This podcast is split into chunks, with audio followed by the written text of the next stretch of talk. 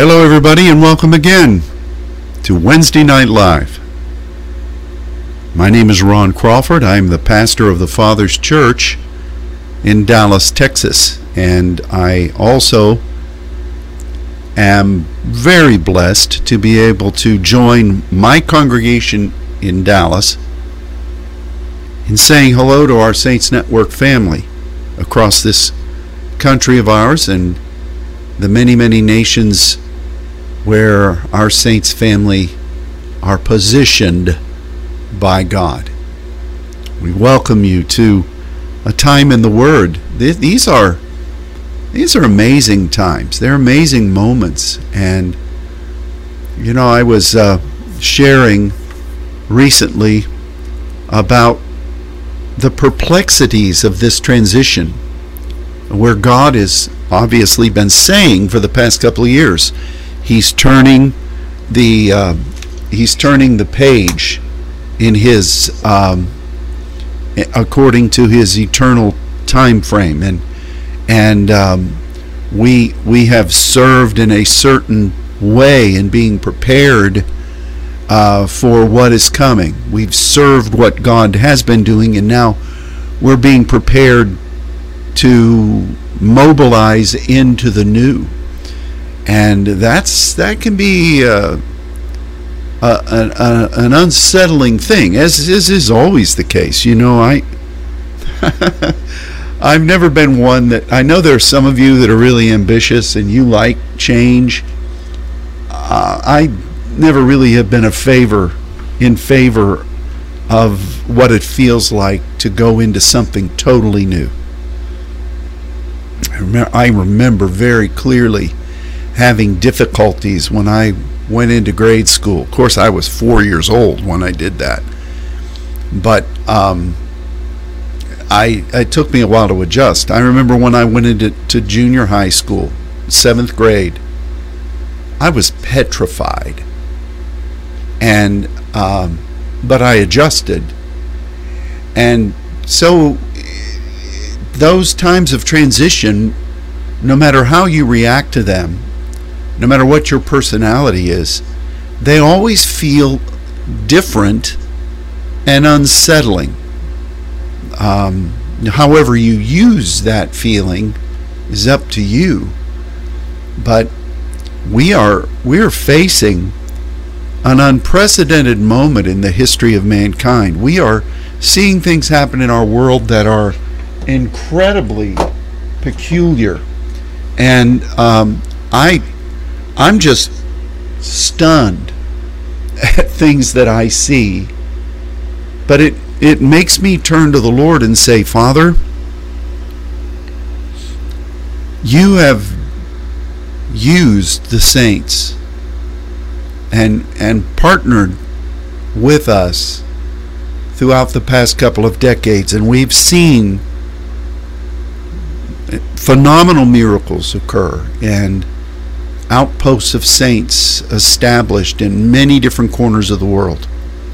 That that's that's an incredible thing. And we're thankful to you for that. You've taught us so many wonderful things. And we're grateful for that learning and that um, discovery that has been orchestrated by the Spirit of truth. We're so grateful for that. But now, Lord, we're at a moment where you are doing something very peculiar. And we have been asked to fast and pray. We have been asked to prophetically offer a number of types of gatherings uh, where we pray and seek God together.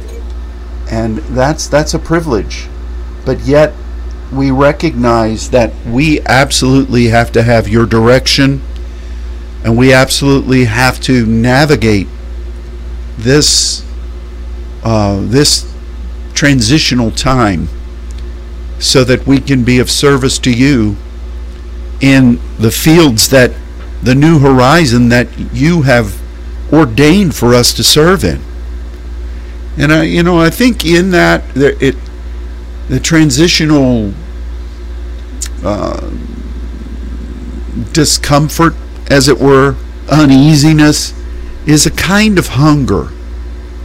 And, and I think we need to view it that way and recognize that our best maneuver right now is to come before the Father and thank Him and be ready to move forward. So today, the Spirit, I believe, has led us to a very familiar passage of Scripture. And it is one that we relied upon greatly when God initially touched us and changed us. And that passage is Isaiah 28. And so I encourage you to turn there or to access it. And we're going to look at God's strange acts. Isaiah 28. We're going to eventually end up at verse 21. But I want us to reiterate some of the things that we've walked through in the Lord um, in this passage. I remember as we go through this 28th verse, 20th chapter, it's, it's phenomenal the things that God has highlighted for us. For instance, like verse 6 for the spirit of judgment and taking the battle to the gate. How he's taught us about his seven spirits and what the spirit of judgment and the spirit of burning is from the scripture. Um, we look at um, the the travesty of how false prophets can lead people astray, and then we see in, in verse nine, whom shall he teach knowledge, and whom shall he make to understand doctrine? Them that are weaned from the milk and drawn from the breasts. We, we talked about how God wanted us to take us from those elementary things, those babyish things, that milk, to go into the meat of the Word. And then it says in verse 10 precept must be upon precept, precept upon precept, line upon line, line upon line, here a little and there a little. And we talked about how God would train in this way. Precept is a directive from a superior or from a father. It is counsel and instruction. It is rooted in responsibility and our uh, position within the authority structure God has placed us within. And then, line upon line, are the specific things that God wants us to remember, to learn and remember. The structure, as it were. So you have relationship and structure. Because when you have a relationship with God, He's going to teach you things. And He subsequently then wants you to apply them. You have the double issuance there, where precept upon precept, precept upon precept, line upon line, line upon line. And we know that wherever there's a double issuance, it does not necessarily just mean a transition but it means an, an intimate an intimate appeal to where it's more than just an intellectual pursuit. It is it is an endearment from God to you. And then, you know, how that God brings things that we weren't expecting here a little and there a little. Points that affect us and direct us, that keep us humble, but also inspire us with the creativity of God. That, that's great. Then, verse 11 with the stammering lips and another tongue will he speak to this people. We know the validity of praying in unknown tongues and interpreting, and how that we're speaking the mysteries of God and we are speaking to God and and all of the teachings and the studies we've done about that great Pentecost gift. And in addition, we talk about what the Bible says in Corinthians about diversities of tongues, two different terms, and how necessary that is to be able to move beyond the barriers of our own thinking into uh, the realm of, of God's currency of expression. And then verse 12, it talks about the rest and the refreshing, which again is an extended teaching, but it's it's about how that we serve God to establish his kingdom and to establish his abiding presence.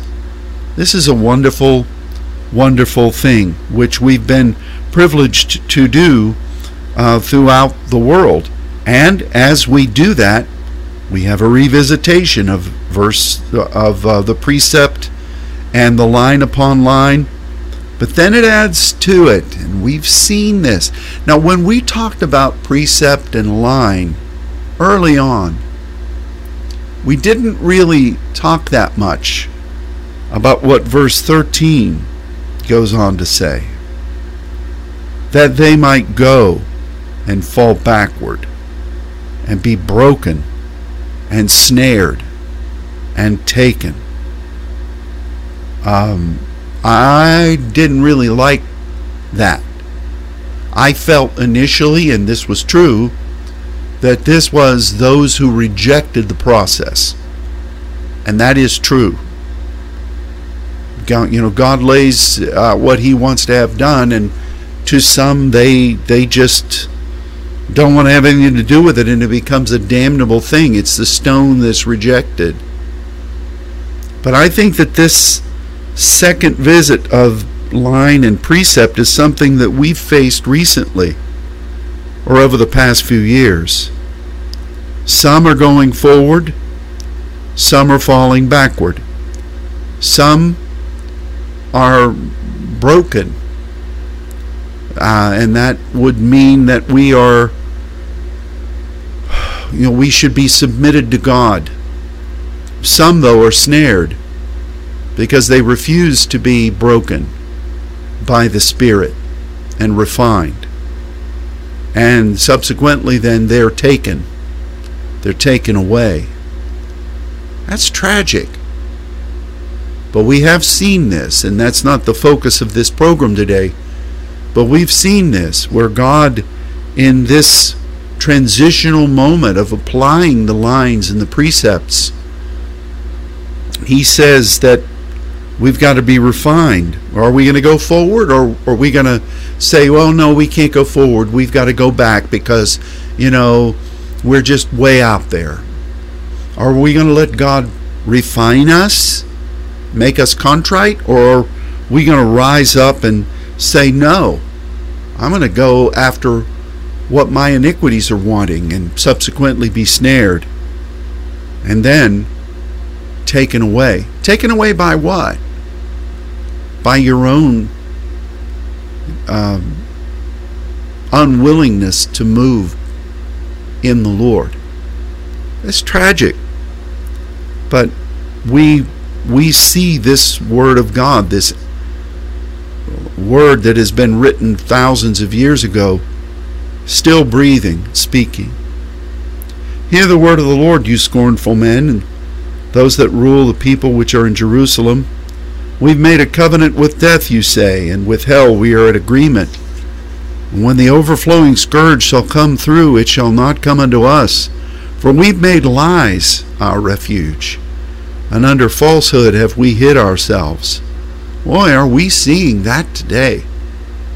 You know, we, we, we don't want to fight the enemy. We don't want to come against the kingdom of darkness with light.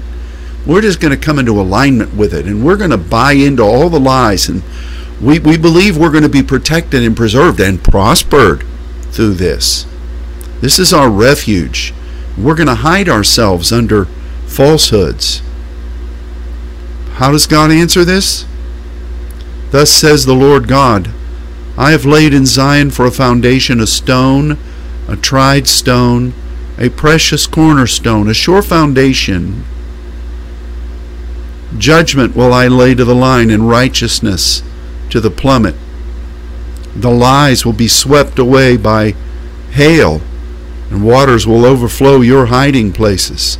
Your covenant with death will be disannulled. Your agreement with hell shall not stand when the overflowing scourge shall pass through.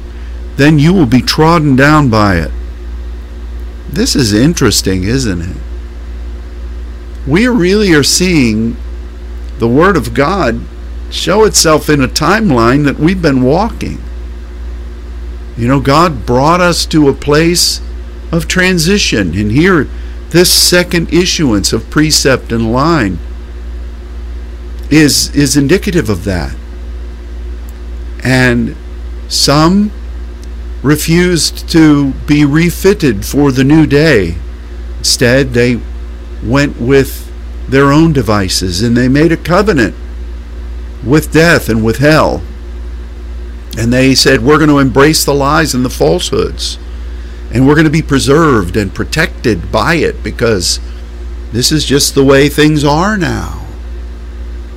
Those of you who are clinging to the cornerstone and not kicking against it, we're going to show you that you're wrong. You're you're missing it. And we're right. But judgment is going to be laid there. And there's going to be tumultuous times that are going to come upon that system of thought. I don't do, am I proclaiming that? Am I wishing it would happen? Is it vengeance on my part? No. It's just what the word of God says. And that agreement with hell is going to be disannulled and won't won't stand. That covenant with death is disannulled. The agreement with hell won't stand. And God is going to preserve his people in the midst of a tumultuous time.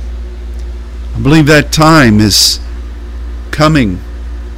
And I, I won't dwell too much on this because it can be very disconcerting for any true citizen of our country. I am appalled by the things that I see happening in our government, in our land, and I I I believe that there is a judgment coming upon this nation. We're already seeing it play out, but unless the people of God turn to him and unless the visitation of the spirit of God comes in a, in a way that God has prophesied, I, I dread what's going to happen across the world. Now, when God visits, and He will, not everybody's going to want it. We saw that in the initial visitation. You know, I was just foolish enough to believe that people in my church, the general churches, would be thrilled to have a deeper understanding of the scripture and to go deeper into the heart of God and to um, seek Him and experience Him. But they, many of them, didn't want the line and didn't want the precept and certainly didn't want the here a little, there a little. They didn't want to be contrite before the Lord. They thought they had it and they didn't want anything new to disturb that seemingly pleasant existence. And the rest is history. You say, well, what do you expect from people? Well, God bent over backwards, I would say, to try to bring this forward. I mean, he, he, I look back on the history of this congregation and I see that for 17 years, me, uh, th- that pastor, when the transition came, I had been pastoring for almost 10 years at that point. But for 17 years, my family and I were here. We knew the people, the people knew us. We had known uh, lots of different challenges, but God was faithful. And we were blessed and we were successful. So the people, it wasn't some upstart that came in and decided they were going to rattle the cage and mix things up. I was one of them. They were with me. We were together. And so it wasn't about some uh, wrongful um, application. God knew all of all of the scenarios. He carefully brought it about so that when he visited, people would really have no excuse. God always does that, doesn't he? God is good. God's doing that with us today. We as saints find ourselves in a very unique position because God had warned us transition is coming. In my eternal timetable, transition is coming. You've served me and we've partnered together to get to this point and now I am I am positioning you to go forward into the new. Will you go with me again? Will you ride with me? Will you come with me? And that's where we are. It's an ending of certain things, not a doing away with them, an ending of certain things, a building upon that foundation, and going forth into the new. This is the way God always moves, or He tries to move. We've said on many occasions that success is regularly the death knell of any movement because people think we've arrived, we have it all. We have all the gospel, we have it all. So we're not going to change. That's not the way we've done it. We've never done it that. It's not the way I was raised. And and so God can't do a new thing and people die on the vine by rejecting him. That's just the truth. And that's the way it is everywhere. You know, you think think about it. Example in the scripture over and over and over and over again. And for the sake of time, I'm not going to delve into that. I will give one of them. You know, when the people of Israel finally came into the land and they were gaining their inheritance, and when Joshua died, they were all settled. They didn't want to expand into the ends of the earth. Why put yourself at risk? Even when they were crossing over into the Red Sea into the land, two and a half tribes said, Oh, you know, we've got ours, you go on ahead. And if it wasn't for Phineas, who went in there and threatened them, they would have had none of the let's let's invest ourselves into the new. There are many examples of this. That an angel came up after Joshua died and said, What are you people doing? I'm paraphrasing now. He came up from Gibeon and he said, or from Gilgal, and he said, Look, you're not fulfilling what God brought you here to do. Did it have an effect? No. The days of the judges began where everybody did what was right in their own eyes. That seems to be always the default mode of the church. And it was it was a startling thing. It was a disastrous thing. It was not what God wanted. So we are in a unique moment, and it, we, we need to be sensitive to the Spirit to move in that moment. And, and I believe that what we're going to see is something that the Lord speaks about in verses 20 and 21, which is really the objective of this time in the Word today. The bed is shorter than that which a man can stretch himself out on, and the covering, nar- covering narrower than that he can wrap himself in it. For the Lord shall rise up as in Mount Perazim, he shall be wroth as in the day in the valley of Gibeon, that he may do his work, his strange work, and bring to pass his act, his strange act. Now therefore, don't be mockers, let your bands be made strong. For I have heard from the Lord God of hosts a consumption even determined upon the whole earth. So give ear, hear my voice, hearken, hear my speech. This is what we're going into. And what do we need to do to align with God's strange work and his strange act. I was led to this passage, particularly verse 20, because of a dream that I had recently. I referenced this yesterday in our broadcast on Saints Radio. And in the dream, uh, briefly, I was going into a a large facility, a, a worship a church, I think it was, may a large auditorium, and I don't really know why I was there. I I know that it had to do with revisiting my purpose here in Dallas, and um, in fact, I, I knew immediately that it was in accordance with why God brought me here to begin with. But when I came into this auditorium and I was brought to a place that I was supposed to be seated, I was a guest there. I looked down and the chairs that I was supposed to sit in was about two inches tall. And I looked down and I thought, I can't sit in that. There's no way and uh, then the dream ended. So I thought about what in the world does that mean in Scripture? And the closest I could come was this bed being shorter and the covering narrower.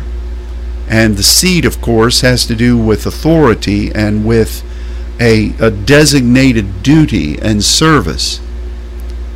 And I, I recognize that this was aimed at giving me a perspective regarding where we're going. We're going to talk about the two different types of strange works that this scripture speaks of, but I will say this. We are going to have to recognize what God has given us as saints, as pneumaticos people. We're going to have to cherish that. And we're going to have to do two things. Number one, uh, of course, we're going to need to seek God. But in that, our perspective is going to have to be aligned in two ways. We're going to have to recognize that when we're asked to come into places that we're going to have to decrease and allow what God has given us to be applied to people that may not be uh, ready to receive immediately the meat. And secondly, we're going to have to recognize that we're just different. God has made us that way. I'm not saying we're better, hear me, but we are different. And anybody that tries to make us the same is fooling themselves. Now, I I kind of hate I, I love and appreciate what the Father's done. But sometimes I look at what the general church is and I I grieve over it. I feel like when Jesus looked out over Jerusalem and wept and said, Jerusalem, Jerusalem, how often have I wanted to draw you under my wings as a, a chick gathers its hens, and you wouldn't allow that. You slain the prophets, and you rejected the word. I feel that if we're partnering with Jesus as we are with Christ, like Christ, we need to prepare ourselves for that and weep instead of be angry. Even though when Jesus went through the temple, according to the scripture twice. Read it for yourself. Once at the beginning of his earthly ministry, once at the end. I know that people debate and argue about whether he was angry or not. Well, let me just say, he, how about he wasn't pleased? If you take the time to weave together a whip and you turn over tables and you swing that whip, um, you aren't happy.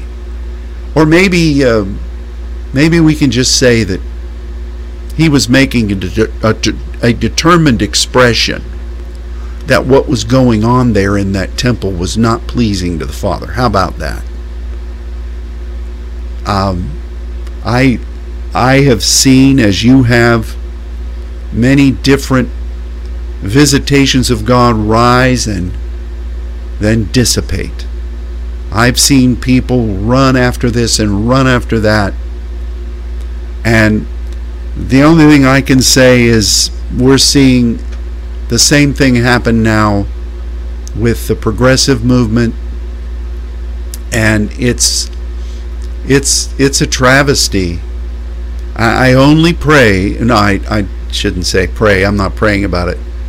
But I wouldn't be surprised if if the beast and the false prophet don't have killer musicians and crank out some really good tunes because that seems to be all you need to build a movement.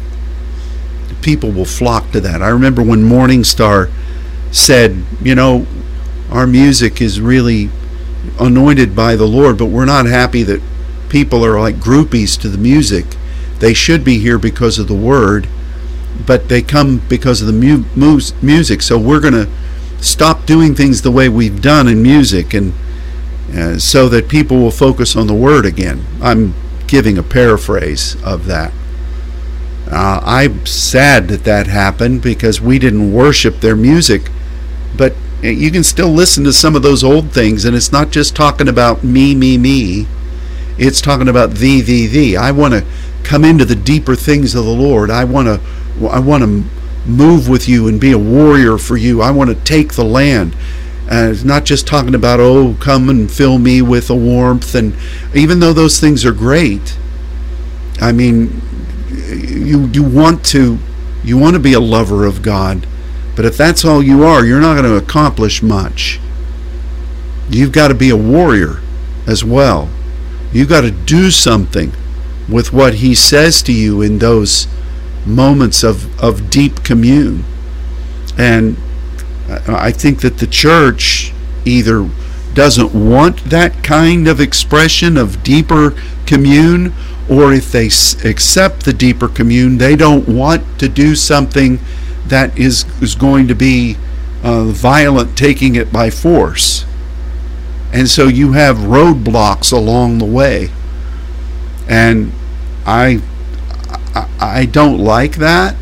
I see what's there, and and I, I I've seen the way it rises as an obstacle to the true depth of what the Spirit wants. And and I, I I know that we need to we need to recognize it and just think consider what Jesus did where he humbled himself made himself his no, of no reputation, and came and was the voice of the Father. I, you know, he said things to his disciples like, you know, I'd like to talk to you about a lot deeper things, but I can't. The Apostle Paul said, you know, you should be dealing in the deeper things of the meat of God, but you want to dwell with the milk, which is exactly what Isaiah said here. We read it earlier. You've got to be weaned from the milk, and you've got to you got to go forth into understanding doctrine and and moving forward into the knowledge of the deeper things of God because that's who the saints are that's who the pneumaticos people are and we really need to have that because if we don't we're going to be defeated even on a national scale um, you know, we saw that China uh, tested a, a, hypersonic rocket capable of delivering nuclear warheads. That alarmed our defense uh, department, and you know we're we've our defense department has spent a lot of time navel gazing and I don't mean U.S. Navy, I mean navel gazing. Uh, uh, you know, are we politically correct enough? Are we woke enough? And we have, we've con- we've viewed the navel gazing so much, our, our heads are stuck way up in our navel. And we may not be ready for the next measures of conflict that are sure to come. And I wonder about the church in that way. So we have to I think part of the part of our transition is to be seek the Lord, be grateful for what He's brought us to, but also recognize what He's done and what we need to do to be effective. And I think that is true, but also, what does God mean by what He says about a strange work and strange acts? This is important for us. And to this point in our studies over the years of Isaiah 28, the Lord has never focused on this before or highlighted it for us to teach until now. Strange work.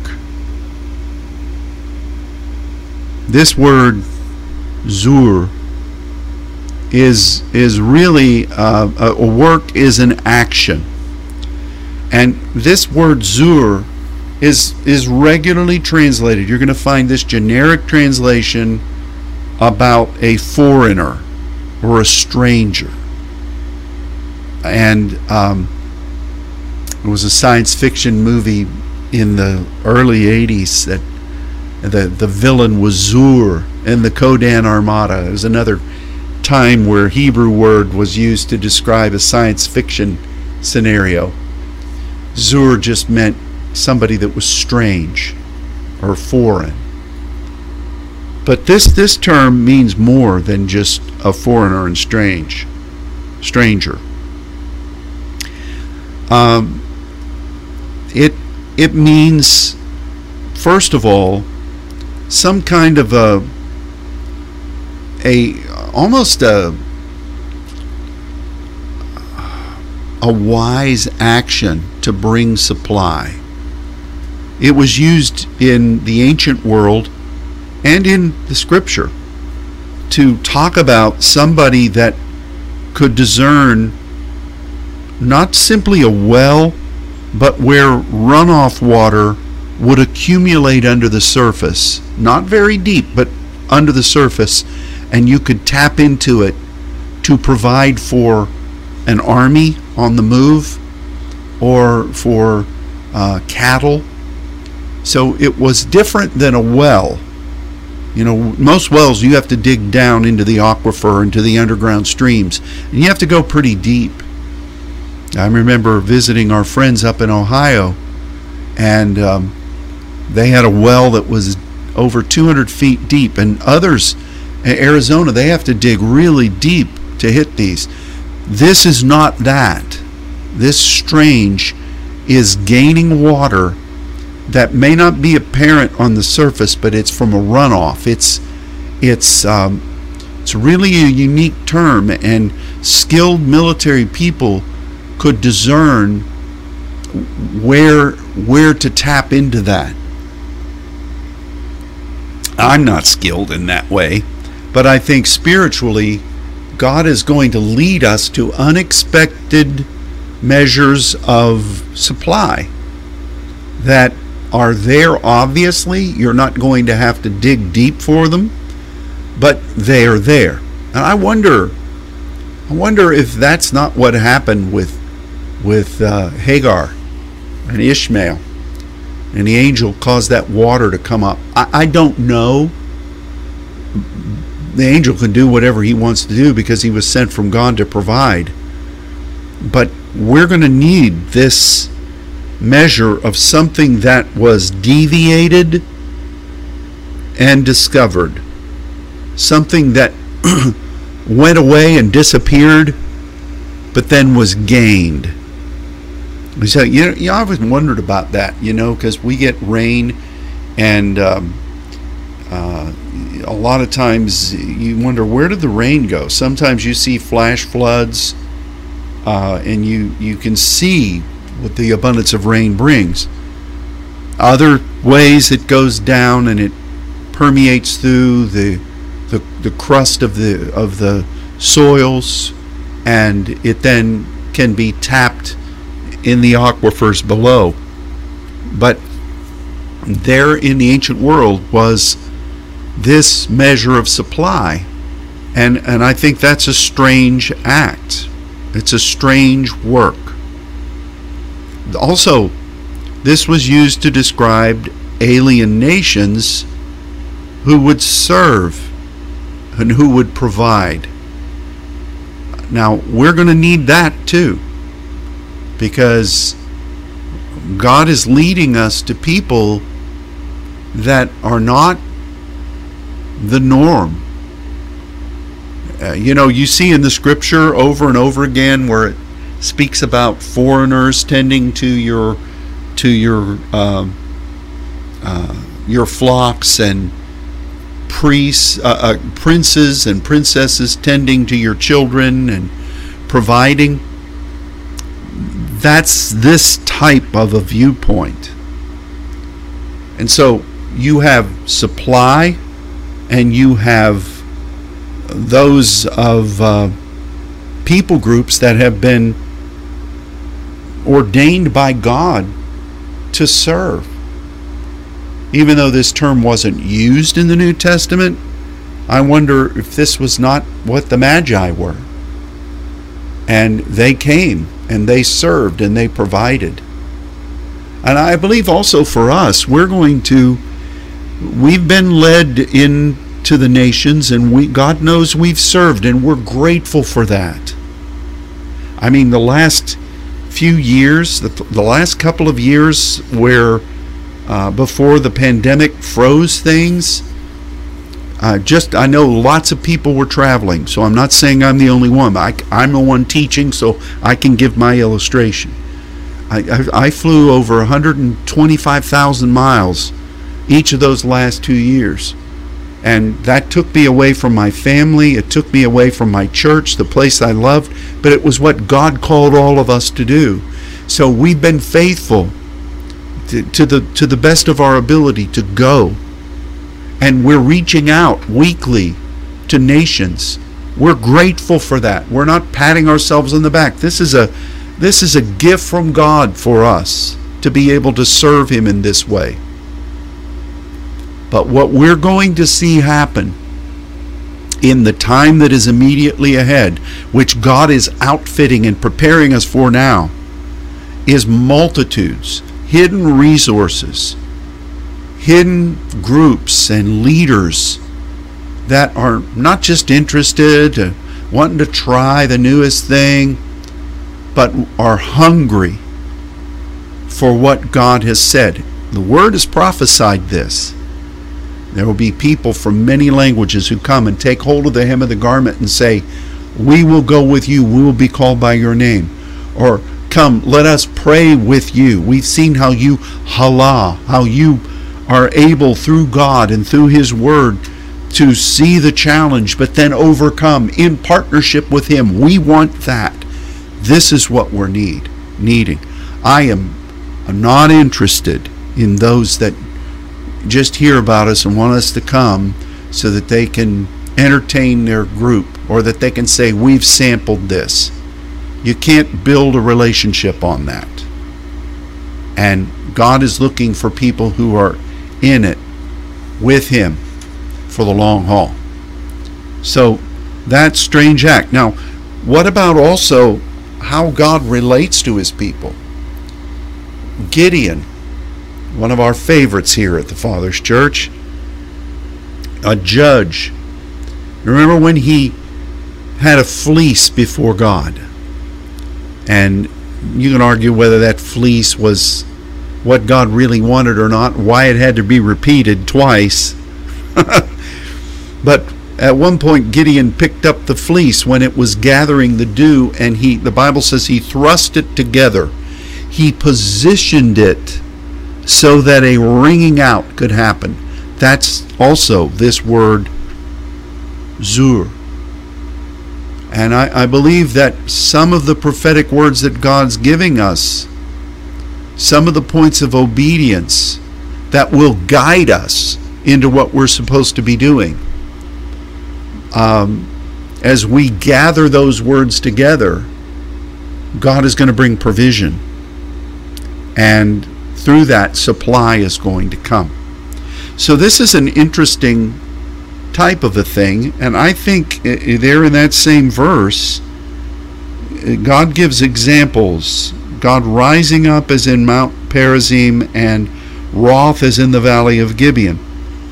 I think the the Mount Perazim business, most scholars believe that this was the Baal Perazim, where God broke out upon the servants of Baal and caused them to become as a, as water that flew flowed away and disappeared. That's a beautiful picture, Baal Perazim. And God God knows how to defeat the enemy.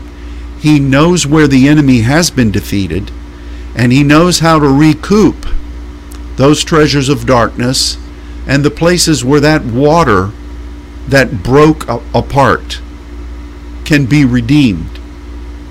I think that's very interesting. I don't think these, you know, you're not going, I'm just telling you, you can study this. You're not going to find this in any of the commentaries. I've looked. I looked at 10 commentaries last night and 7 lexicons. Nobody's saying this. I believe this is a word of God for us. Why is Baal Perazim mentioned here in regard to this strange, strange work? Because it's the same principle. God turned the enemy army, those that were serving Baal, those demonic outposts, those that would say they're gods, but they're really just created beings that rebelled. God knows how to take those treasures of darkness, wherever they're hidden, and redeem them, not only vanquishing the enemy, but supplying the people of God. You know, this is our heritage as saints. And God is giving us the wonderful privilege of partnering with Him in His strange work.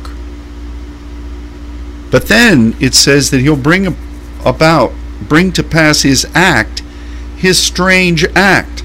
Now, this is a different word entirely than zur. This is, with its derivatives, nachri. And it, it really means uh, an alignment. Uh, alignment with things you weren't expecting.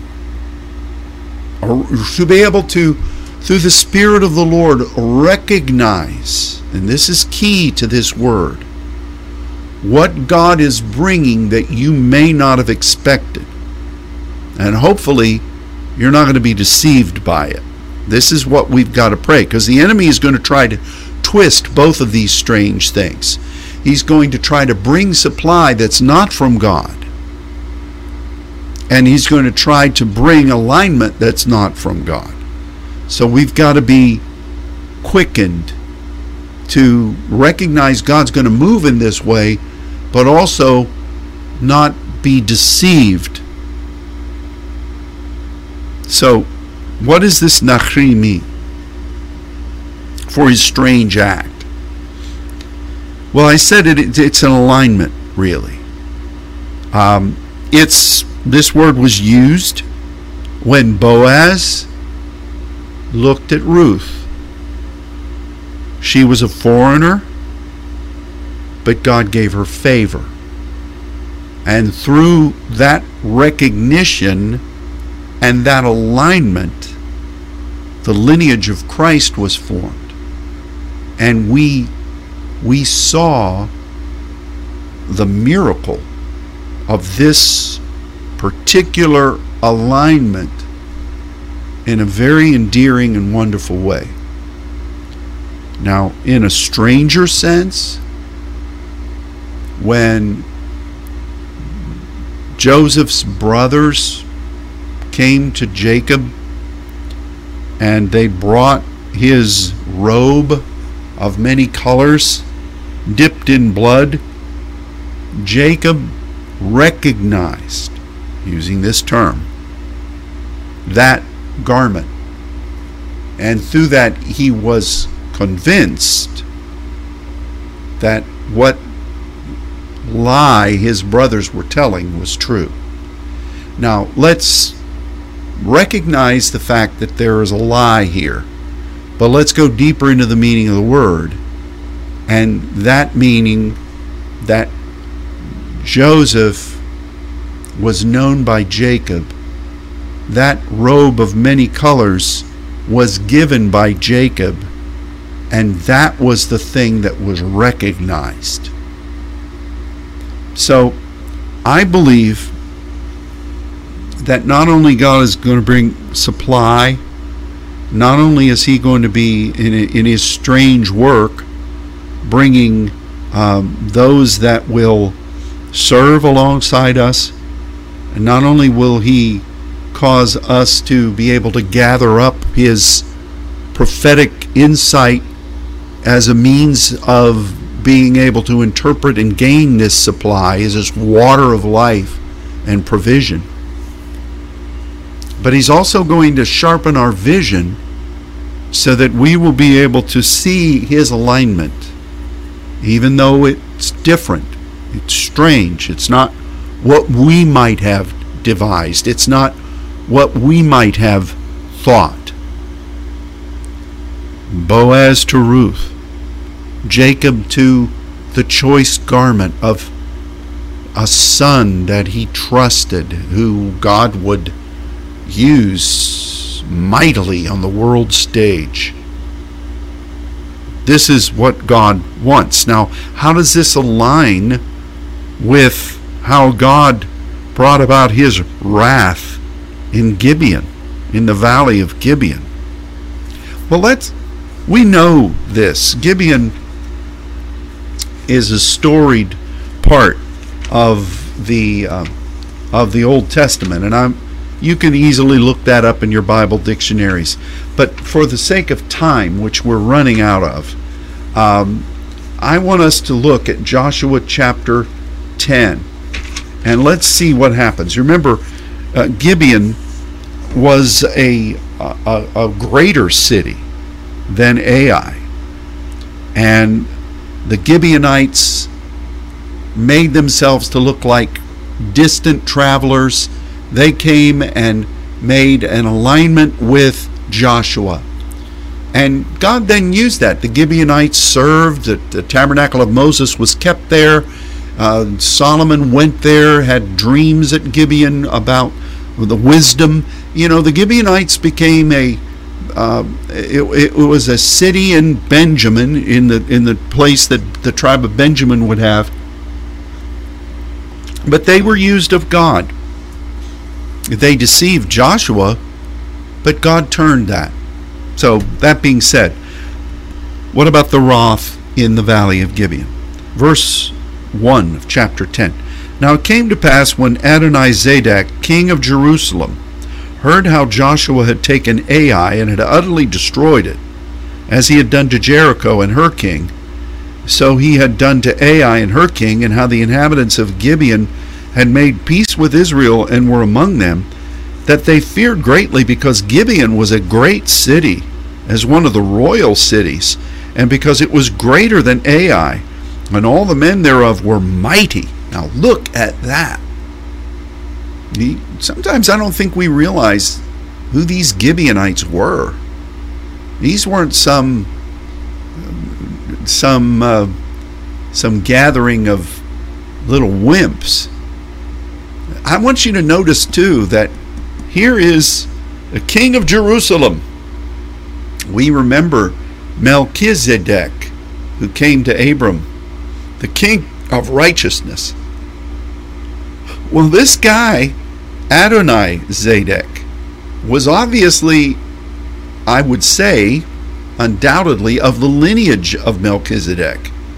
He was the king of Jerusalem, where Melchizedek was from, but only here he is Adonai Zedek, righteousness.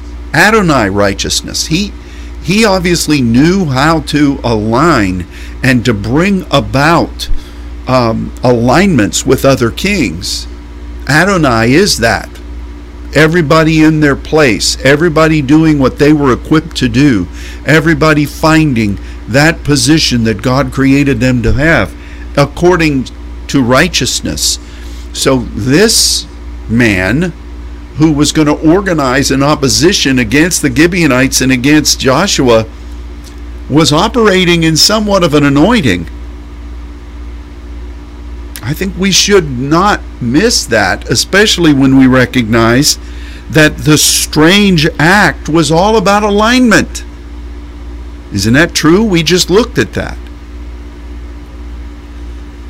So Adonizedek, king of Jerusalem, sent unto Hoham, Hoham, king of Hebron, unto Piram, king of Jarmuth, unto Japhia, king of Lachish, unto Debir, king of Eglon, saying, Come up unto me, and help me, that we may smite Gibeon, for it hath made peace with Joshua and with the children of Israel. Therefore the five kings of the Amorites, the king of Jerusalem, the king of Hebron, the king of Jarmuth, the king of Lachish, the king of Eglon, gathered themselves together, went up, they and all their hosts, and encamped before Gibeon, and made war against it. I want you to see here, before we go into verse 6, what happened. The strange act of God alignment was equated in poetic form with how God was wroth in the valley of Gibeon. The alignment, what, what God was wanting to do here was the enemy using a false anointing of alignment. Adonai Zedek, a false alignment of righteousness. We cannot dismiss this. This is, this is a hidden truth for us. So, verse 6 The men of Gibeon sent unto Joshua to the camp at Gilgal, saying, slack not thy hand. I love that. From thy servants, come up to us quickly and save us and help us, for all the kings of the Amorites that dwell in the mountains are gathered together against us. Now, some today say that these were descendants of the Nephilim. You can read about that in modern doctrinal thing. And so any spiritual warfare, they say, was accomplished right here. And after this, there needed to be no spiritual warfare. See, that's another twist on modern Christian doctrine, which is ludicrous. But be that as it may. So Joshua ascended from Gilgal, he and all the people, uh, men of war with him, and the men of valor, who were mighty.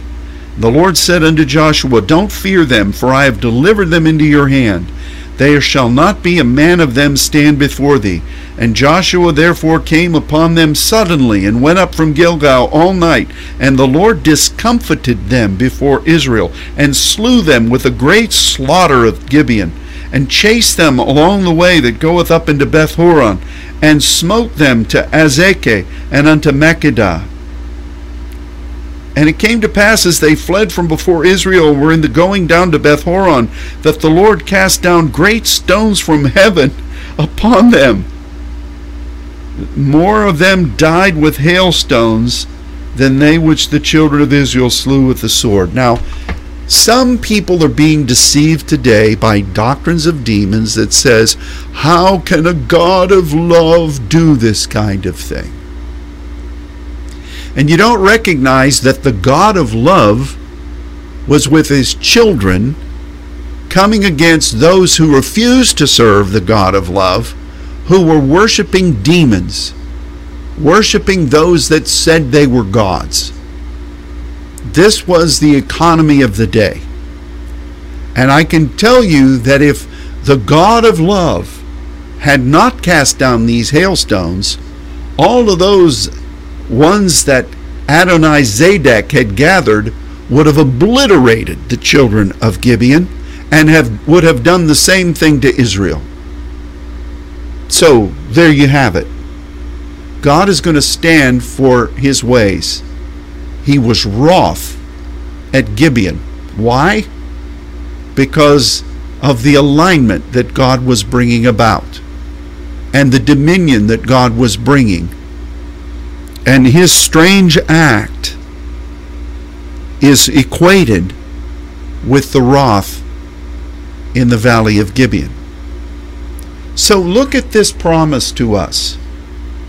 The strange work of God where he brings provision and alignments, and the strange act of God where he is bringing a recognition of measures of of uh, alliance. This is what God is wanting us to be ready for and to expect.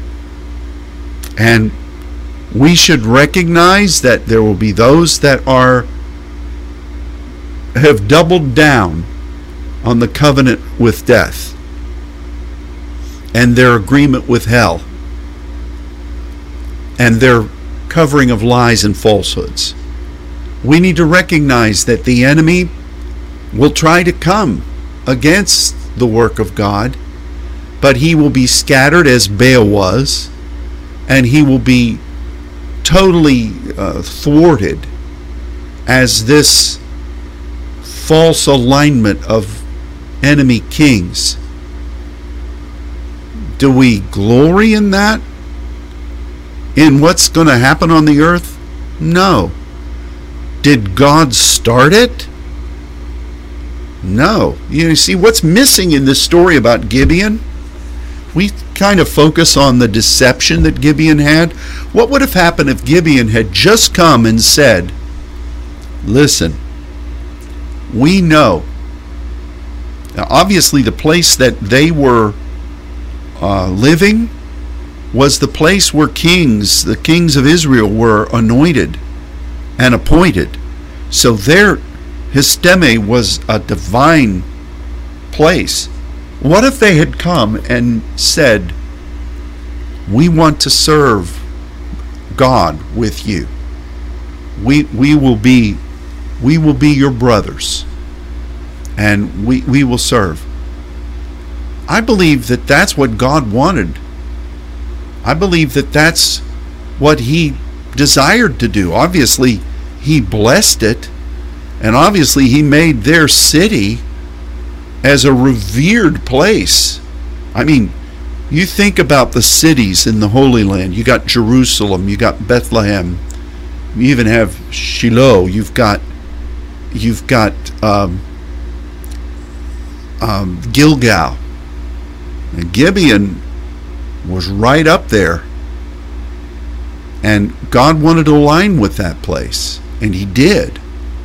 And the people there served God. This is what God wants to bring to us. How can a loving God do any of these terrible things? Well, He's not doing them. It's the enemy chooses the battlefield. Adoni-Zedek brought these kings to obliterate Gideon, Gibeon and to obliterate the people of God. What was God supposed to do? The enemy chose that battlefield. And God brought victory to his people. So, I think for us as saints, we have lived Isaiah 28 and will continue to live it. But now we need to really believe in this new horizon that God is going to use his strange work and his strange acts. And we're going to partner with them. Praise be to God. Thank you for taking the time to join us in this study today. Let's continue to pray. Let's continue to believe God for His preparation, for His positioning, and for His prophetic direction for where He is leading us. Help us not to be lulled into a point of despondency, discouragement, or inactivity as this moment of transition is occurring. We need to we need to believe that what is ahead is what we've been prepared for and we are going forth in the next page of what God's timing is affording. I speak blessing over all of you. It's an honor to partner together with the saints And we look forward to the next time we can be together. Until that time, may God be with you. Goodbye.